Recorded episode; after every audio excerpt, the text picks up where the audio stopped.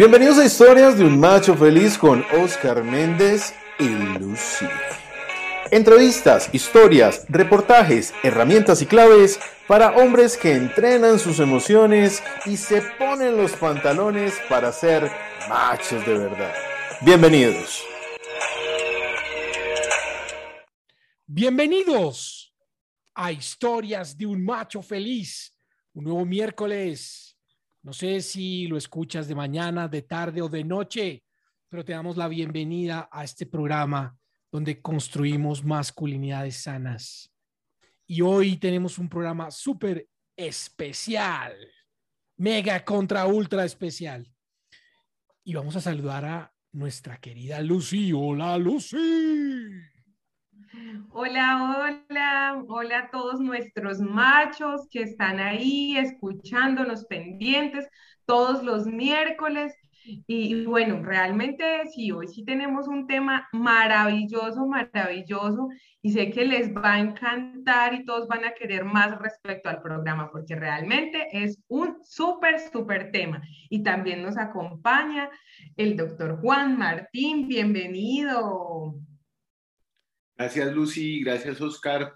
Muy contento de estar acompañándolos, eh, donde nuestro gran invitado es nuestro amigo del alma, Oscar Méndez.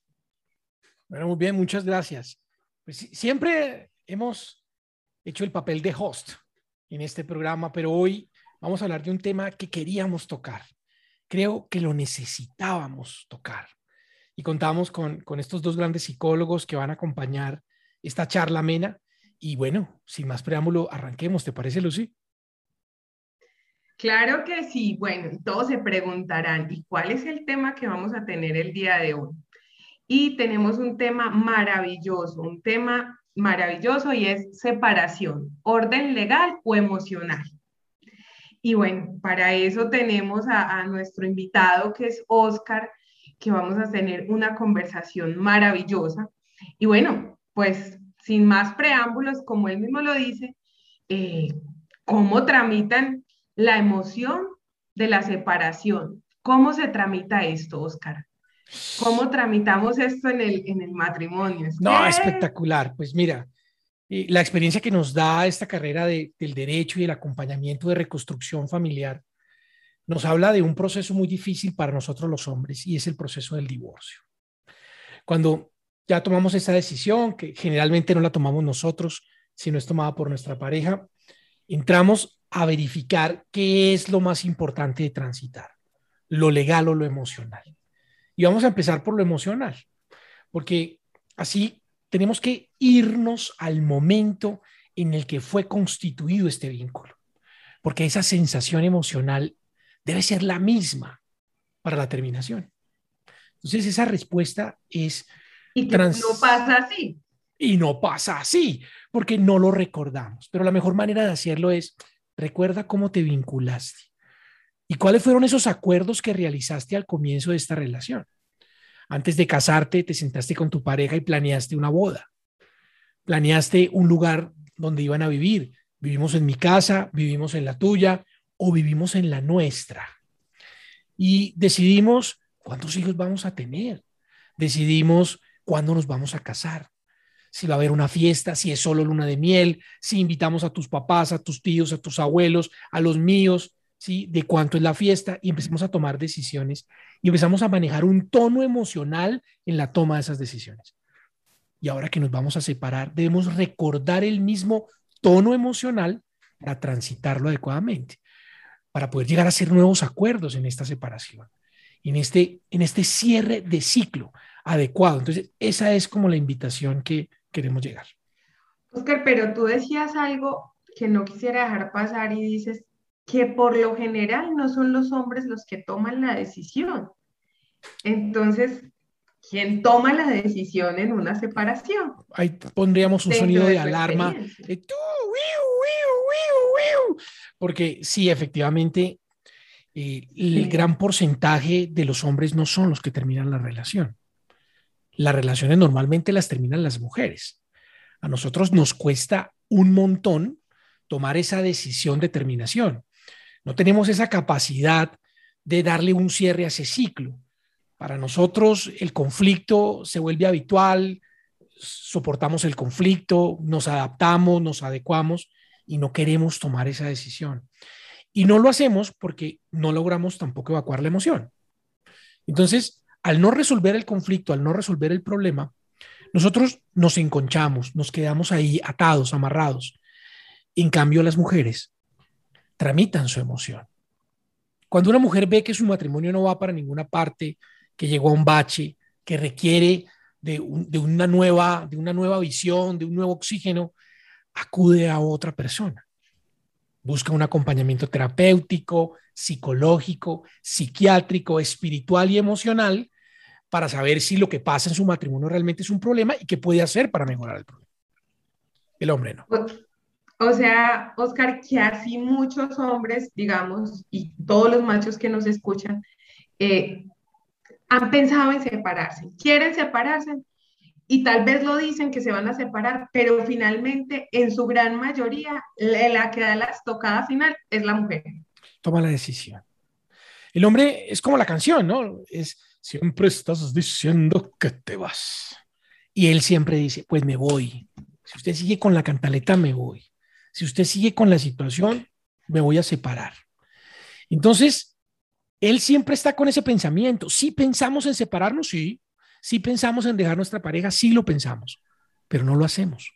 No damos ese paso adelante, porque empezamos a sopesar la vida que tenemos, ¿sí? Para nosotros la economía emocional prima, no entrar en un conflicto, no entrar en una separación, pero sin embargo sufrimos, sentimos, pero no lo expresamos, lo reservamos. Y eso es lo que hace a que no lleguemos allá. Bueno, Oscar, bien interesante. La verdad no, no pensé que, que desde el orden legal estuviera esto con esta connotación, pero bueno, ¿y qué pasa con los hombres después de la separación en lo emocional y en lo legal? Ahí vuelve la campanita. Sí, vuelve otra vez la alarma, porque... Mi Juan, ¿tú querías decirnos algo? Sí, es que quería, pues, eh, a partir de ese hermoso libro que nos que nos regaló Oscar y nuestra hermosa maestra Gloria Sierra de Psicogenealogía del Derecho, eh, Oscar ha acuñado un término que es agotar la emoción o tramitar la emoción.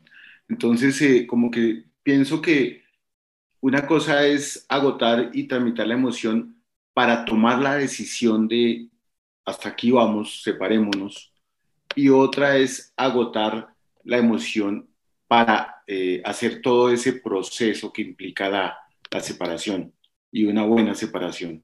¿Qué nos puedes decir al respecto? Pues Juan, es, es, tal cual. Y creo que ese agotamiento de la emoción en, el, en la separación se vive. Y creería yo que es uno de los pocos procesos en los cuales los hombres tienen que agotar esa emoción, quieran o no quieran. O sea, les toca agotar la emoción. Y hay dos caminos para agotar esa emoción, como hablamos. Uno es la forma adecuada, que es a través de un acompañamiento, denomínese terapeuta, psicólogo, psiquiatra, no amigo, no, no taberna, no bar, no, no. Una persona que tenga el conocimiento para que te pueda orientar sobre cómo evacuar esa emoción, hacerte entender que pues la pareja sufrió unas situaciones, que, que esto pasó y poder hacer un cierre de ciclo adecuado. Cuando eso se logra, cuando llego a sentarme a hacer acuerdos, yo me encuentro en paz y salvo con mi pareja. Estoy en paz y salvo. Por lo tanto, sentarme a hacer un acuerdo es un acuerdo sin el remordimiento de haber hecho algo que ocasionara la ruptura en la relación, que es lo que pasa muchas veces. Los hombres eh, cometen un error, son infieles, un desliz, alguna, alguna situación, y llegan a los divorcios a compensar esa situación. Usted quédese con todo económicamente, porque yo me siento emocionalmente no estoy bien, no he agotado mi emoción y requiero compensarla a usted por el daño causado. Entonces, quédese con todo. Yo me voy sin nada. Y eso ¿Como la culpa? Claro, claro. Y eso es un error gravísimo. Y hablaba de que se agotaba la emoción sí o sí, porque hay quienes se niegan a agotar esa emoción en un divorcio. Y entonces, al no agotar la emoción, no recordamos esa reserva emocional del comienzo y no llegamos a pactos. Entonces, como no llegamos a acuerdos, nos toca acudir a un tercero que, lo solucione. Porque no tenemos la madurez de hacerlo y nos toca con un tercero. Y el tercero es un juez. Y el juez toma una decisión por nosotros. Y no es la decisión que tú quieres que tome. Siempre es una decisión en la cual no te va a satisfacer. Entonces el hombre a través de un proceso que puede durar entre 5 a 6 años va a transitar esta emoción. Y normalmente se convierte en otra diferente a la que sentía y termina siendo la frustración. Porque el proceso judicial está diseñado para que las partes salgan frustradas del mismo, porque nunca se les concede tal cual lo que quieren.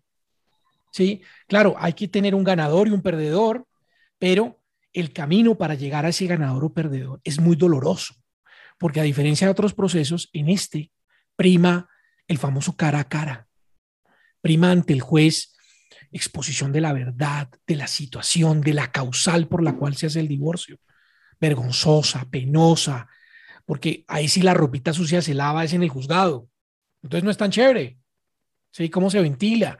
No solamente situaciones emocionales, sino sexuales, de, manejo, de control, de cosas íntimas que no se deberían revelar de una pareja porque son de pareja, se desvelan en un juzgado. Y pareciera una novela de Corín Tellado, terrible. Y ahí es cuando el hombre transita esa emoción, sí o sí. Pero entonces esto sucede finalmente, Oscar, por no haber hecho como ese agotamiento emocional, haber dicho como lo que tú dices, evocar esos acuerdos iniciales poder llegar a un acuerdo y no tener que ir a la estancia judicial. Porque lo que tú dices es que la estancia judicial es una exposición de la intimidad, de los secretos, eh, y, también digo yo del morbo, porque entonces está un juez, está toda la gente viéndose el chisme y estos por qué se separaron. En, si digamos que se puede llegar como a ese acuerdo, es por la falta de, de ese de ese agotamiento emocional que me encanta esa expresión, de poder agotar. Y, decías algo muy importante. Eh, bien, los amigos son válidos y todo lo que nos pueda ayudar son válidos, pero es necesario buscar una ayuda profesional para hacer el proceso de manera responsable. Claro, y ahí es donde los abogados también tienen mucho que ver, porque los abogados tienen un deber jurídico, pero no lo entienden, que es lo que nos dice a nosotros el código de ética y es ante un divorcio intente conciliarlo.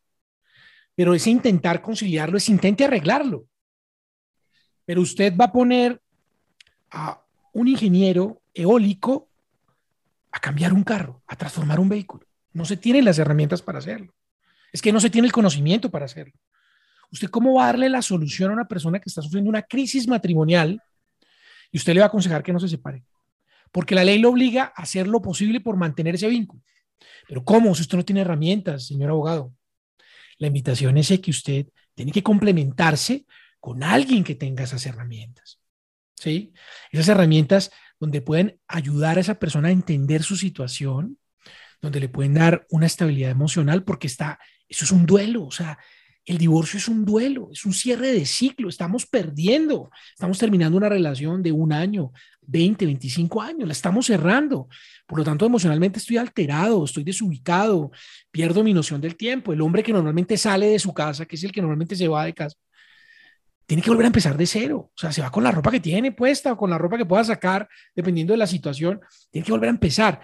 Entonces, ahí es donde está, donde está el grave error. Entonces, si se habla que tienen ustedes un deber de conciliarlo, tienen que aprender cómo hacerlo. Y eso no es que usted lo haga, eso es con un profesional de la mano. ¿sí? Hoy en las comisarías de familia, por eso hay tanto profesional en psicología, en antropología, en, estudio de ciencias que realmente, trabajadoras sociales, que realmente pueden ayudar a evacuar esta situación compleja. Y eso no lo hemos querido entender y hay que entenderlo.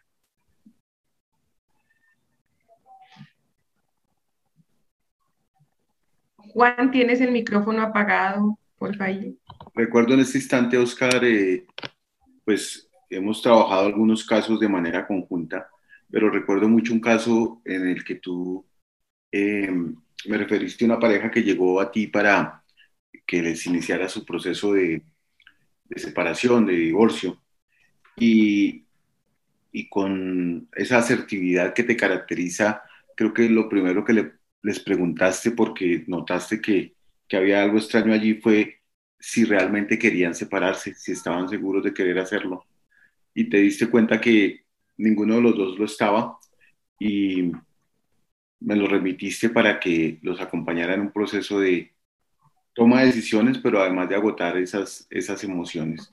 Entonces, eh, creo que es una muy linda invitación para tanto los profesionales del derecho eh, como para quienes acompañamos procesos de pareja, eh, para que primero no, no, no se tomen decisiones, como se dice popularmente, en caliente, se agoten de pronto algunas otras posibilidades de tramitar y de gestionar eh, con el acompañamiento de un profesional y ahí sí eh, se pueda tomar una, una decisión y el proceso, si se llega al proceso de separación, se, sea lo más cuidadoso del uno por el otro y adicionalmente por todo el núcleo familiar. Así es, Juan, así es. Yo creo que es, es, ser muy asertivo, es aprender a, a leer mucho a los, a, las partes. Digamos que normalmente siempre uno es el que busca un abogado y quiere hacer el trámite y quiere que se adelante sin que, sin que se hable con la contraparte, o sea, sin escuchar la otra versión. Y así es muy complejo. ¿Sí? Cuando vas a construir un acuerdo, requieres conocer las dos historias para saber cómo se hace un acuerdo justo. Y claro, la normatividad es clara y dice cómo se hace y todo el tema, pero es para hacer un acuerdo justo y es para que se haga. Y cuando tú hablas con las partes, y sientes que no hay una causal, porque es que ese es nuestro gran problema del divorcio. Yo quiero hacerles caer en cuenta. Es que jurídicamente solo lo puedo iniciar si hay una causal. Y las causales que están establecidas en el Código Civil, pues normalmente las parejas no las tienen. Bueno, ¿y usted por qué se va a separar? No, es que, es que, es que, no sé, estoy aburrido. No, mano, pero usted puede, pues eso no es una causal. Yo como le digo al juez, Señor juez, por favor, separe, divorcie a estos señores porque es que él está aburrido. No, maestro, usted hizo un compromiso. Usted hizo un compromiso cuando decidió tener una relación. Usted aceptó ese compromiso. Sabía las condiciones de ese compromiso. Y ese compromiso no acepta esa causal. Entonces, necesito tener una causal. Entonces, la causal que nos queda se llama mutuo, o sea, acuerdo. Hacerlo de acuerdo.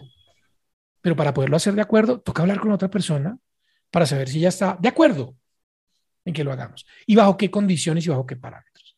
Y aquí es donde se enreda un poco la cosa. Y se enreda bastante, Oscar, porque, pues, digamos que antes de pasar a otro tema de este mismo, quisiéramos esa responsabilidad como profesionales, los abogados, los trabajadores, todo. O sea, el que viene a nosotros de una separación, independiente de la situación, hay un asunto de dolor muy fuerte, así está diciendo, no, así diga, no es que yo no la quiero, no sé qué, puede decir lo que sea, pero es un asunto, eso que está diciendo realmente encubre muchas más cosas de lo que es la realidad. Entonces hay un dolor, digamos que sí, es que tú te puedes quedar con todo, tú tienes que hacer esto, tú tienes que hacer esto, pero es un asunto armónico, porque es una persona con la que se compartió mucho tiempo, con la que se tuvo muchas experiencias y lo que se dice, o sea, cuidar e-, esa emocionalidad de los dos y de su entorno familiar. Claro, claro, y, y ahí es donde tenemos que tener una lógica jurídica. Y quiero hacer la analogía. ¿Ustedes sabían que uno se puede casar por poder? ¿Cómo? ¿Ustedes sabían que uno puede casarse en representación de o sea que yo podría representar a Juan Martín para casarse con Lucy y asistir y firmar por él o asistir eh, a la iglesia y, estar por él en representación de él. ¿Sabían que eso se puede hacer? Pues para mí es nuevo y me la parece. Ley, la ley lo faculta. Tanto la ley eclesiástica como la ley civil permite, digamos, hacer una representación, dependiendo de una situación extrema, una causa fortuita, una fuerza mayor, de hacerlo. ¿sí? Entonces imagínense que para casarse yo puedo dar poder, puedo dar poder, pero casi nunca se ve. ¿Por qué? Porque el acto del matrimonio es personal, ¿sí? Es asistencial, es presencial, es poderle mirar a los ojos y decirle, te amo y voy a estar contigo lo que dure. Yo sé que hablan de hasta el resto de mi vida y hasta que la muerte nos separe, pero no, hasta que dure, maestro, punto. ¿sí? Esto no es un cuento de hadas, esto es una historia real. Listo, y te miro y te lo digo. Y me comprometo, mientras dure, a, cumplir con lo que me estoy comprometiendo. Pero cuando nos vamos a separar, no, ahí sí, todo por poder. Vaya usted, vaya sí, usted. esa es una cosa, ni siquiera se pueden ver. Mire, señor abogado, yo le firmo, pero con tal de que yo no lo vea, con tal de que yo no la vea. Pero, pero ahí es donde va la razón. ¿Por qué crees que no quiere verlo? Por el dolor. Porque hay una emoción viva. Mira que no es un tema legal, no es una cosa legal, es un tema emocional. Entonces nosotros no podemos pretender darle una pauta solamente legal, ¿sí? Que vendría siendo una pauta lógica cuando hay algo emocional. Esa emoción enseguece, esa emoción perturba, esa, esa emoción nos quita la visual de lo real. Y por eso se cometen tantos errores en esos procesos de divorcio. Porque la parte le entrega a un tercero, que es un abogado, toda su confianza y su manejo para hacer un trámite. Y no tiene ni idea cómo se hace. ¿Y cómo quedó? Entonces le dice, bueno, yo, yo quiero quedarme con el carro, con la casa, y con los muchachos y con las botas. Listo. Si quiere quedarse con eso. ¿Y qué pasa si al final no quedó con eso? ¿Usted cómo sabe? Usted no sabe porque dio un poder. ¿Sí? Cuando quien debería haber firmado es usted, sí. Entonces ahorita me dirán, pero es que el trámite dice que se debe firmar un acuerdo, sí, un acuerdo para el divorcio, claro, pero la liquidación de la sociedad conyugal, esa se presenta sin abogado. La ley es, es perfecta, yo diría.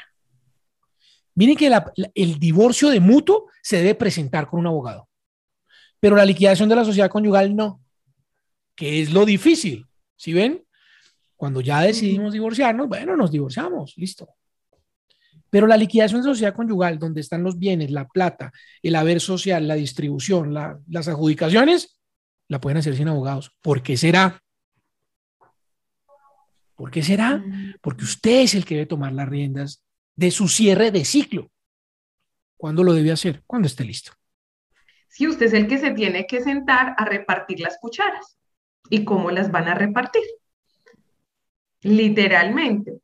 Pero bueno, Oscar, y, quisiéramos que nos contara como qué, qué emociones pueden favorecer este proceso. O sea, eh, digamos que son difíciles porque ya lo hemos dicho, que la separación es dolorosa, es compleja, pero ¿existen emociones sanas para que ayuden a esto o no? Claro, porque las emociones, hay emociones muy buenas que se pueden tramitar y que se pueden realizar y que se deben aflorar en esta clase de situaciones. Lo que pasa es que siempre trabajamos en la emoción que nos causa un dolor. En esa es la que trabajamos siempre. No, no trabajamos en las otras ni disfrutamos las otras que nos puede dar eso. Y, hay un sentimiento de libertad. Cuando por fin se da el acto de la separación, denomínese separación de cuerpos, denomínese separación legal, denomínese separación o nulidad eclesiástica, se siente libertad libertad del vínculo. ¿Sí? Que es lo que la gente no entiende que siente. Bueno, ¿y cómo se siente? Uf, como si hubiera quitado un piano de encima. Pero eso es libertad por haber cerrado un ciclo y tranquilo, que ya muy pronto va a abrir otro. Porque los hombres eh, requerimos tener un vínculo. Entonces, cerramos uno y antes de terminar el cierre ya estamos arrancando el otro. ¿Sí? pero, esas emociones son las, las que, hay que, hay que agradecer y poder hacer con, claridad, ¿sí? cerrar ese, ese círculo bien, eh, tratar de hacerlo en paz. Lo normal de la, generalidad de los divorcios es que hay hijos de por medios. Y sí, yo puedo dejar de ser, voy a ser ex cónyuge o mi ex esposa, pero nunca dejo de ser ex papá ni ex mamá. Y voy a mantener un vínculo con ella por mis hijos, un vínculo de crianza por mis hijos. Entonces, ¿cómo voy a cerrar ese ciclo? Porque sí, listo, todo lo de la sociedad conyugal queda resuelto en ese papel, pero ¿y lo demás? ¿Cómo va a ser esa comunicación? ¿Cómo va a ser ese diálogo? ¿Cómo va a ser esa co-creación de estas personas que vienen en camino? ¿Cómo va a ser? ¿Sí? Tengo que cerrar el círculo bien para poder abrir uno nuevo con ella, de amigos, de papás, bueno, puede que no sean amigos, pero sean papás, y sean papás tranquilos, para que lo puedan llevar a cabo, tengan buena comunicación, porque pretenden pilotear la educación de un muchacho a través de WhatsApp. Eso es imposible. ¿Sí? Oscar, entonces acá la ruta sería agotar la emoción, poder hacer el, la, los acuerdos y, hacer una sana separación eh, y poder quedar como en esos términos. ¿Sería como la ruta ideal o cuál es la ruta dentro del proceso? Bueno, la ruta del proceso es principalmente entender cuál es la razón por la cual yo me quiero separar. Eso sería lo, primordial. Y a partir de ahí trabajar, trabajar en esa decisión. Yo nunca recomiendo cuando se toma una decisión es romper el vínculo inmediatamente, ¿sí? Es transítelo, dése un tiempo, haga un stand-by en la relación y trate de transitarlo y organizar usted sus ideas. Primero usted, para poder llegar a una solución, buscar un acompañamiento, transitar esa emoción. Y al mismo tiempo, cuando va transitando la emoción y usted siente que el nivel va bajando ya usted puede tener control y puede hablar del tema, buscar un acompañamiento, un acompañamiento jurídico que pueda orientar a un común acuerdo, llevar un proceso de estos. Y si definitivamente no se logra un común acuerdo, pues llevar un proceso sano. se pueden llevar procesos sanos. ¿Sí? Porque ya la emoción no está, entonces no hay problema. No tengo nada que, que hacer, o sea, no me impacta verlo, ya no me duele verlo, o ya no me duele verla, porque nosotros sí que sufrimos con eso. Llegamos a una audiencia y lo primero que vemos es a esta mujer que es mi ex, divina, una churra. Y uno flaco, ajeroso, cansado y sin ilusiones y sin plata, porque dice, uy, abogado me sacó toda la plata. ¿Ah? Y ella como una reina, divina. ¿Sí? Ya, primer golpe, tome su primer golpe emocional, eso es un golpe emocional, se convierte en una guerra psicológica que no tiene ningún sentido. Cambio, si estoy bien, mira, yo quiero que seas libre, liberarte, para que hagas tu vida, para que tengas tus cosas, para que lo hagamos esto de la mejor manera, hagámoslo así, liberémonos, ¿sí? Seamos felices, cerremos este ciclo bien y avancemos porque la vida continúa. Como liberémonos con amor, no liberémonos con dolor. Así como, como tú mencionas en el libro, como los pasos importantes de hacer eh, cuando se está transitando un duelo eh, por, por, muerte, por ejemplo, de un ser querido, qué es lo urgente y qué puede esperar. Eh, en este caso, ¿qué nos recomendarías? Y otra pregunta y es, es frecuente, hablo al menos de una de mis experiencias, em, que nos separamos de cuerpos, pero dejamos toda la parte legal. y muchas veces, como en mi caso, 20 años después, eh, hacemos el proceso de divorcio. Ahora, y pues desde que me vengo formando en la psicogenealogía, entiendo que no debe ser así, pero ¿qué nos recomendarías y por qué es importante eh, hacer el cierre completo? Yo me voy a copiar, Juan. Dale. Voy a copiar de una frase, una frase de mi amada maestra que dice, primero el orden y luego el amor. Porque a pesar que tenemos una premura de salir de un vínculo que muchas veces puede ser tóxico, que puede ser malintencionado, que puede ser negativo para mi vida, para mi paz emocional, quiero huir, tengo esa sensación de huir, tengo que hacerlo con orden. Porque como tú lo dices, es muy común que hagan la separación de cuerpo, se separan de cuerpo y dejan todo lo legal a un lado, dicen, después se resolverá, después resolveré. Y ese después resolveré se convierte en una tragedia, porque falta alguno de los cónyuges. Y empezamos a multivincularnos y empezamos a meter en esta película a muchas familias. El hombre se separa de cuerpo, nunca resuelve lo legal, vuelve a, a relacionarse nuevamente, tiene un hijo y fallece. Y empiezan los procesos de sucesión. Entonces, ¿a quién le corresponde la pensión? A la, nueva compañera o, compañera, o no sé cómo se denomina, porque es una sin título, ¿sí? Porque no tiene título. Una persona en una relación así no tendría un título, porque hasta que el otro no se separe y no se divorcie, no puede nominarla como un título. No es una unión marital de hecho, porque para que la unión marital de hecho nazca, tendría que él haber terminado su vínculo. Entonces no es una unión marital, de hecho. O sea que no se puede llamar compañera. Entonces, ¿cómo se llama? Sin nombre. Y esta sin, nombre, queda sin, derechos. sin rótulo y sin derechos. Y empezamos con los problemas. En cambio, si tú cierras el ciclo y haces lo que tienes que hacer, claro, te va a tomar un tiempo, está bien. ¿Que necesitas un tiempo? Sí, necesitas un tiempo para asimilarlo, para buscar un acompañamiento, coger fuercita, tomar caldito y sentarte y hablarlo claro y poderlo hacer. ¿Sí? Ese sería el, mejor consejo. Hazlo lo más pronto que puedas. No lo dejes como un pendiente porque después ese pendiente pues va a llegar a ti y se te va a devolver ese pendiente. Y si tú no lo resuelves, lo va a resolver tus hijos. Lo van a resolver tus hijos. Que va a ser mucho más grave porque vas a pasar algo que no, que no es chévere resolver. Tenemos muchas sucesiones donde tienen que hacer las declaratorias de unos maritales de hecho, que son procesos con, con el compañero fallecido hartísimos, porque toda la familia se opone a ese trámite. Cuando estaban vivos te reconocían como pareja, pero cuando está muerto ya no eres nadie. Entonces, es un conflicto muy grande. Solucionalo ahora. Si decidiste terminar este vínculo, decídelo cerrar en orden. ¿sí? Primero el orden. Y ahí sí, puedes volverte a vincular, puedes continuar con tu vida. Es más, la gente queda para mí en un estado de congelamiento emocional cuando arrancan un proceso de divorcio.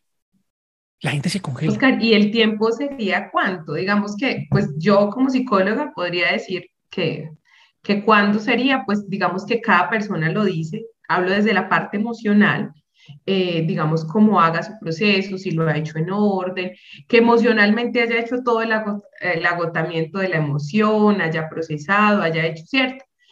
Pero el legal, ¿cuánto tiempo, digamos, que un hombre o una mujer, pues digamos que, que tiene que tener para hacer esto? Pues mira, hay unos términos legales, dependiendo de la relación. Si hablamos de una unión marital, de hecho, que es la convivencia de dos personas por más de dos años, de hecho, de lecho y de techo, una vez se separan de cuerpo, solo tienen un año para iniciar la acción legal de declarar esa unión marital y poderla liquidar. Es una cosa súper absurda. Declararla para liquidarla. Un año. Si pasa ese año, perdiste la oportunidad legal. O sea que no tienes mucho tiempo. ¿Sí? Date dos meses para transitarlo y ponerte en acción. Tendrías que hacerlo, porque esa es una relación muy compleja. El matrimonio no. Tendrías todo el tiempo que se requiere para después liquidarlo. Tienes el tiempo, no. No hay una prescripción para, para iniciar esa liquidación o ese divorcio, no hay una prescripción. Solo la unión marital, que es importante hacer la acotación. Pero también hay un paso que a la gente le sorprende mucho y es, resulta que yo me casé por la iglesia y yo voy a mi iglesia y mi cura me dice, pues declaro marido y mujer, puede besar a la novia. ¡Tim! De una. Y le entrega usted una partida eclesiástica, donde dice que Juan Martín y Lucy se han casado. Y como yo soy una persona creyente, bajo los ojos de Dios, estoy casado. Pero ¿qué pasa con esa partida? ¿Qué hay que hacer con esa partida? Mucha gente no hace el paso siguiente, que es llevarla a una notaría y levantar un registro de matrimonio. Que ese es la relación civil que tenemos. Entonces no lo hacen y ahora nos vamos a divorciar. Entonces nos dicen, bueno, yo me quiero divorciar. Bueno, ¿y qué papeles tiene usted? Présteme el registro civil de matrimonio. No, yo nunca hice eso. Entonces, toca levantar el registro civil de matrimonio para poderlo liquidar para poder pedir la cancelación del mismo. Imagínense el acto. Aperturarlo para cancelarlo. Pero así es la ley y hay que hacerlo. Entonces, esos pasos hay que hacerlo. Orden, orden, orden. Oscar, pues digamos que ahí eh, hay algo bien particular y eso ocurre acá en Colombia, pero en Perú no te reciben la católica si no has hecho primero la civil. Muy inteligente. Muy inteligente los peruanos. Nos falta eso nosotros. Lo que pasa es que nosotros como tenemos ese consenso eh, católico con ellos, pues, digamos que el matrimonio es avalado, ¿sí? El matrimonio de la iglesia es avalado por la constitución y por la ley, pero hay que registrarlo, hay que hacer el paso del registro aquí. Entonces, chévere por Perú que lo hagan así, muy inteligente. Sí. Bueno, Oscar, y, y, bueno, acá el tiempo no nos alcanza, tenemos muchas más preguntas, pero digamos que ¿cuál sería de las principales recomendaciones para todos nuestros machos que están en proceso de separación? Bueno, la recomendación es la siguiente. Queridos machos, a pesar de la situación en la que te encuentras, de tu pensar, creer que puedes resolver esto solo, requieres un acompañamiento. Y ese acompañamiento lo vas a conseguir primero con tu familia, con tus amigos, con tu grupo de apoyo, que te den esa fuerza que necesitas para salir adelante, para avanzar, para entender que esto va a pasar, que esto es un cierre de ciclo y que se va a poder resolver. Y dos, requieres un acompañamiento, un acompañamiento emocional, alguien que te escuche, alguien que diga, puedas hacer esos descargos de por qué crees que eso terminó, por qué crees que la relación no funcionó, por qué crees que fracasó y también empezar a analizar cómo te vinculas en pareja para tener ese paz y salvo de poderte volver a vincular. Porque a veces cuando no haces esos cierres adecuadamente, vuelves y te vinculas y empiezas a pasar facturas de tu pareja anterior a tu nueva pareja. Y quiere decir que vas a estar condenado nuevamente al fracaso.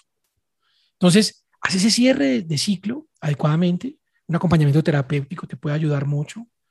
Y consigues después de estar bien emocionalmente, un acompañamiento legal que pueda llevar esto a una orientación adecuada, tranquila y de acuerdo, recordando cómo hiciste estos pactos cuando te casaste. Y Juan, ¿qué recomendación nos daría?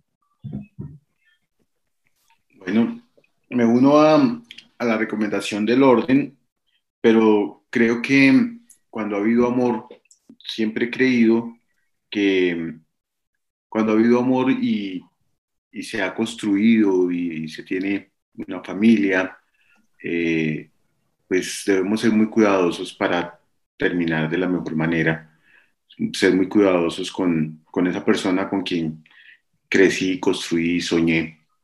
Y creo que eh, también lo claro acá es qué legado quiero dejar a mis hijos, si quiero ser una, que seamos una advertencia o más bien un ejemplo de que pues podemos ir tras de nuestra felicidad, de que cuando las cosas eh, pues no se pudieron gestionar y hay que terminarlas, se pueden hacer, pero se pueden hacer bien.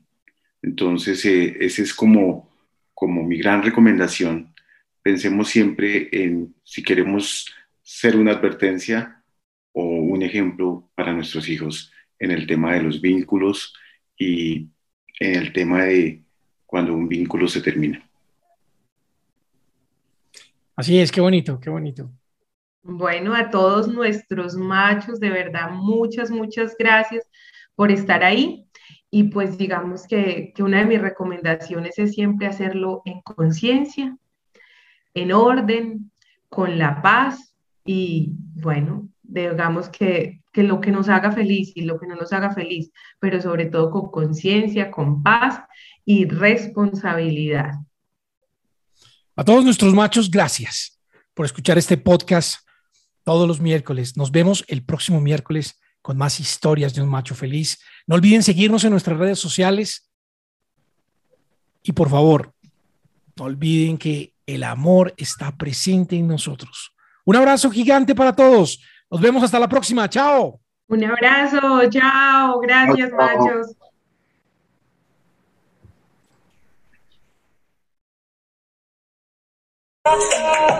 Estas fueron las historias de un macho feliz con Oscar Méndez y Lucy.